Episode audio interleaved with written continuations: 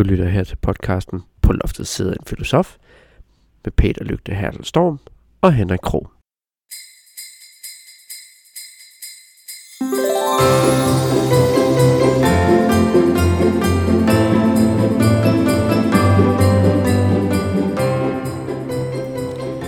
Glædelig jul, og velkommen tilbage til øh, Henrik og Peters julepodcast. Vi er tilbage her i podcaststudiet på denne her morgen den 16. december. Eller er vi? Fordi i virkeligheden så er det her afsnit optaget den 5. december.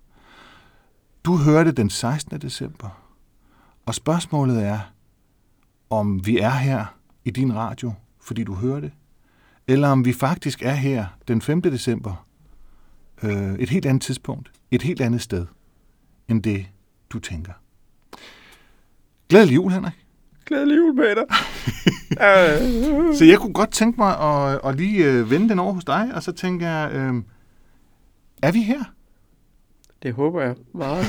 ja, det, du, du får mig til at, øh, at blive lidt nervøs lige nu, Peter, fordi at... Øh, du, du, du kaster mig jo tilbage til de første afsnit, hvor vi snakker omkring uh, The Matrix, om er vi her, er vi her egentlig? Ja. For pokker. Og jeg tænker, øh, øh, det som filosofer vil gøre, det er jo, at de vil starte med at tage øh, elementerne i spørgsmålet. Så vil de sige, hvem, hvad betyder vi, Ja, og hvad betyder her? ja. Øh, og hvis ikke vi har en præcis forståelse af det, så kan vi ikke svare på spørgsmålet. Uha. Og det var det, jeg legede med i starten. Ja, det kan jeg da godt. Øhm, er vi her? Øhm, hvad, hvad, hvad snakker vi præcis om? Øhm, øh, hvem er vi? Hvem er, hvem er Henrik Krog? Det kunne være, jeg skulle... Det er jo nok dig, jeg skal stille det Ja, spørgsmål. det, det, er jo, det, er jo, det vil jeg i hvert fald våge påstå. Jamen, jeg håber da, at Henrik Krog er en, en underviser på University College Lillebælt i Vejle. Jeg håber på, at Henrik Krog, han er en, der er gift og har en, en vidunderlig datter, der, der snart bliver et år. Øh, så det, det håber jeg da. Det, det, det er der, jeg... oh, det er to allerede. Nu er vi ikke engang to minutter inden. Uha. Det er noget, der gør mig bange, det her, Peter. At Ja. jeg skal tænke det her. Og det, og det er jo en, af- måske en af de følelser, man sidder med nogle gange, Ja, når man øh, begiver sig ind i kritisk tænkning. ja. Og man begynder at tænke, Henrik, øh, er han egentlig et navn, Mm. øh, der peger på eller designerer en, øh, en række fysiologiske processer. Ja, Hjerteklapper og øh, øh, linser i øjnene og hår og øh, hud og alt sådan noget. Eller er det øh, navnet på en bevidsthed? ah. Er det en bunke egenskaber, der går sådan rundt omkring i, øh, i verden? Troper vil nogle filosofer kalde det. ja, Øhm, øh, er det en social konstruktion? ja. Er det i virkeligheden noget, som øh, alle vi andre og du selv er blevet enige om, at Ja. Henrik det er en bestemt Mm. rolle i en gruppe? Oh, det, det er to, Peter. Og så bliver man lidt nervøs, fordi øh, lige pludselig så virker det, som om verden er ved at forsvinde. Ikke? Ja, lige præcis. Og jeg tænker, det er sådan lidt en, krølle, en, en tryllekunst, som ja. filosofer kan.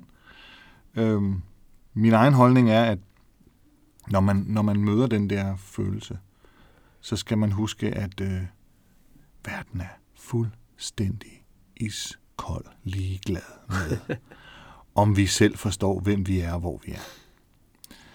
Så øh, det, det handler om, er jo, at teorierne ikke passer Mm.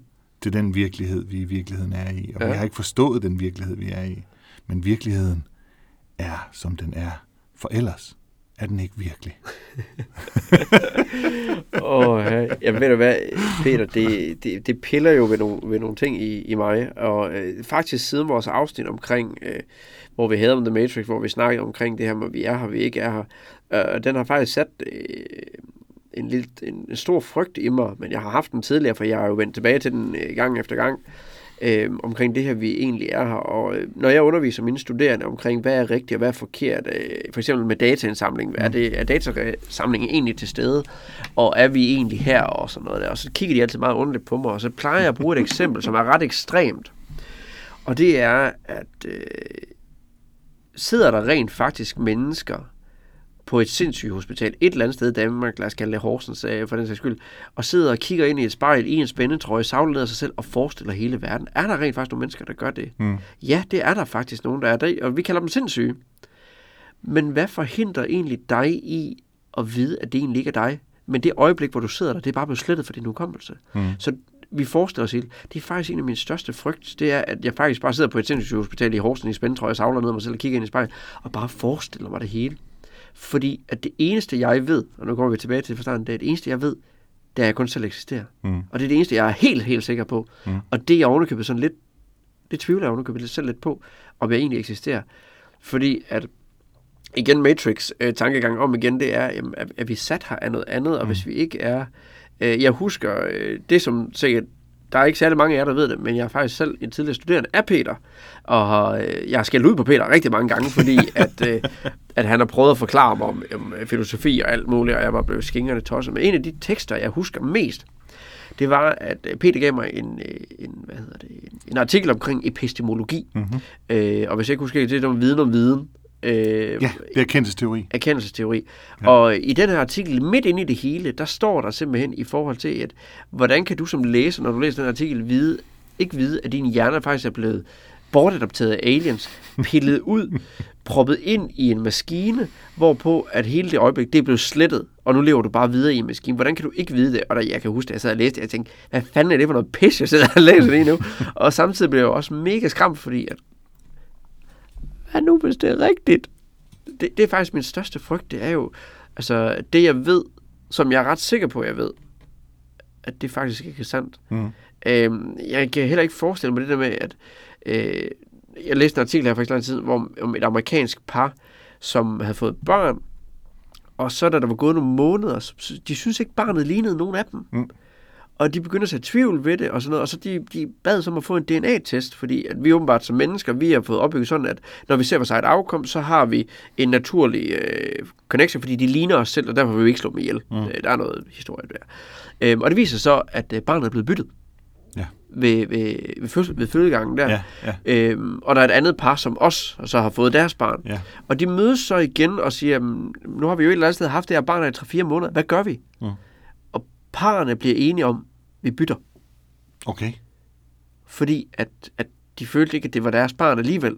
Nej. Men nu føler de jo så, og det må jo være vildt at tænke, altså hvis jeg skulle tænke, nu min datter fylder jo et år her om nogle dage, at jeg tænker, hvis det ikke er mit barn, altså nu er der godt nok mm. billeder, jeg er, helt, jeg er glad for, at der er mange, der ser, når de ser billeder af hende, siger, ah, det, det kan du da ikke løbe for, Henrik, det er dit barn, det der. Så jeg, åh, det er jeg ret glad for, men så samtidig så tænker jeg, fordi da, vi, da hun blev født, så var det jo, at hun bliver lagt i øh, sådan, en, hvad hedder det, en kuvøse, eller Ja. jo, en kuvøse, øhm, og skal overnatte der, hvor at øh, min hustru og jeg vil blive fortalt, I kan bare gå ind på værelset og sove der. Mm.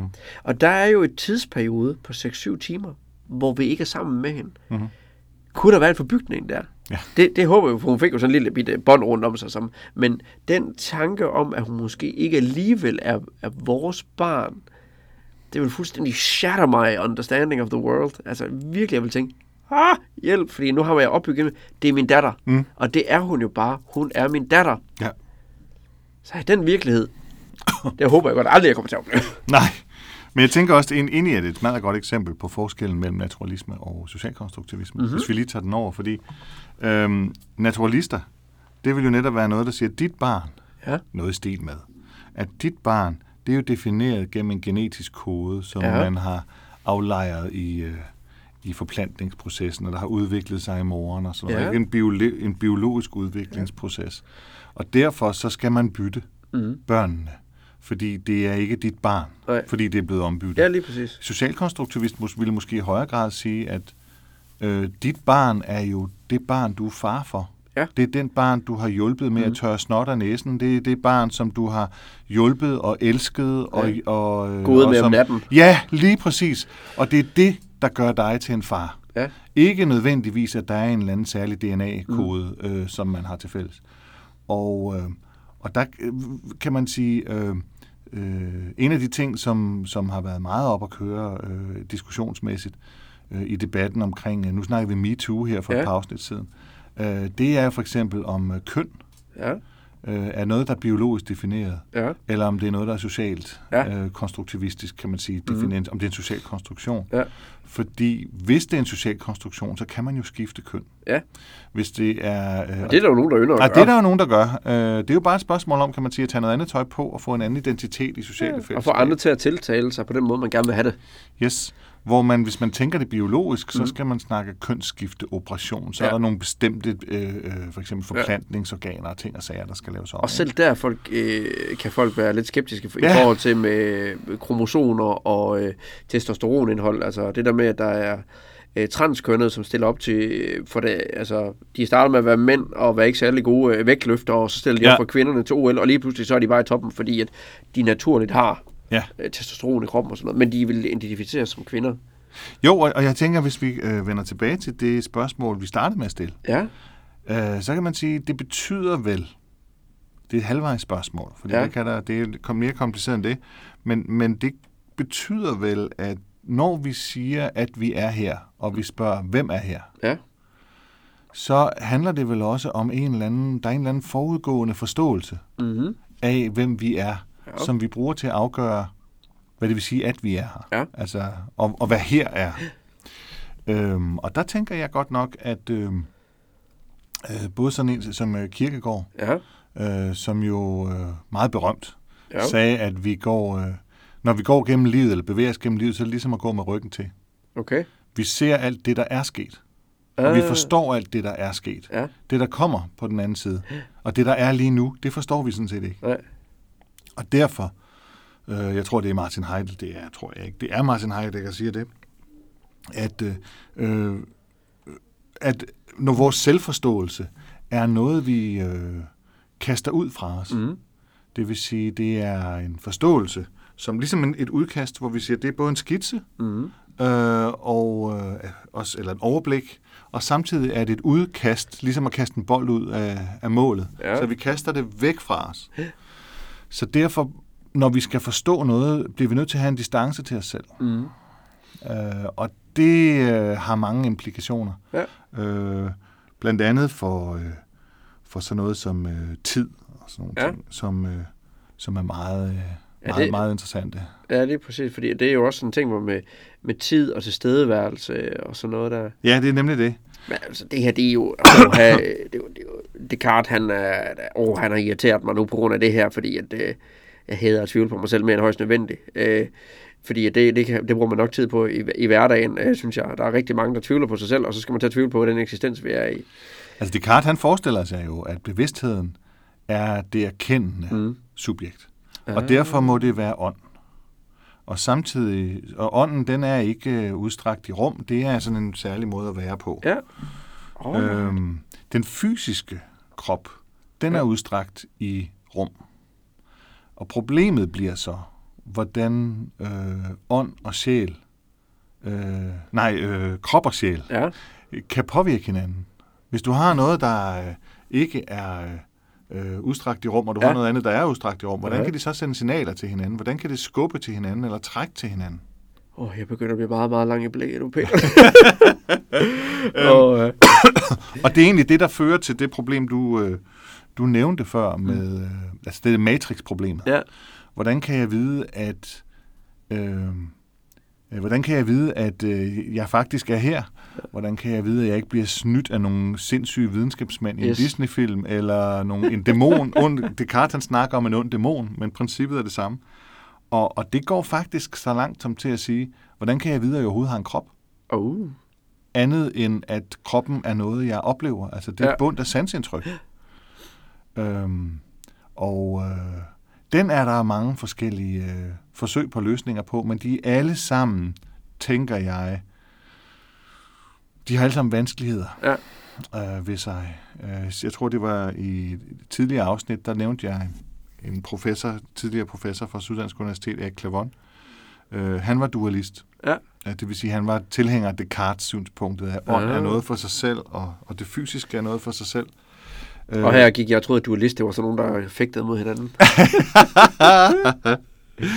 Men det han så sagde, når man så sagde, at der er nogle problemer der. Mm. Erik, så sagde han, det er muligt, men de andres problemer er værre. Åh, ja, det, det lyder meget at sige det. Men ved du hvad, Peter? Jeg siger uh, tusind tak for at få mig til at tænke om, jeg egentlig er her eller ej. Jeg tror, jeg skal prøve at spise nogle pebernødder for at se, om de egentlig smager godt eller ikke gør. Uh, men alt andet lige vil jeg i hvert fald gerne ønske dig rigtig glædelig jul. Glædelig jul til dig, Henrik, og glædelig jul til jer derude, hvis I er der. Lige præcis. Hej alle sammen. oh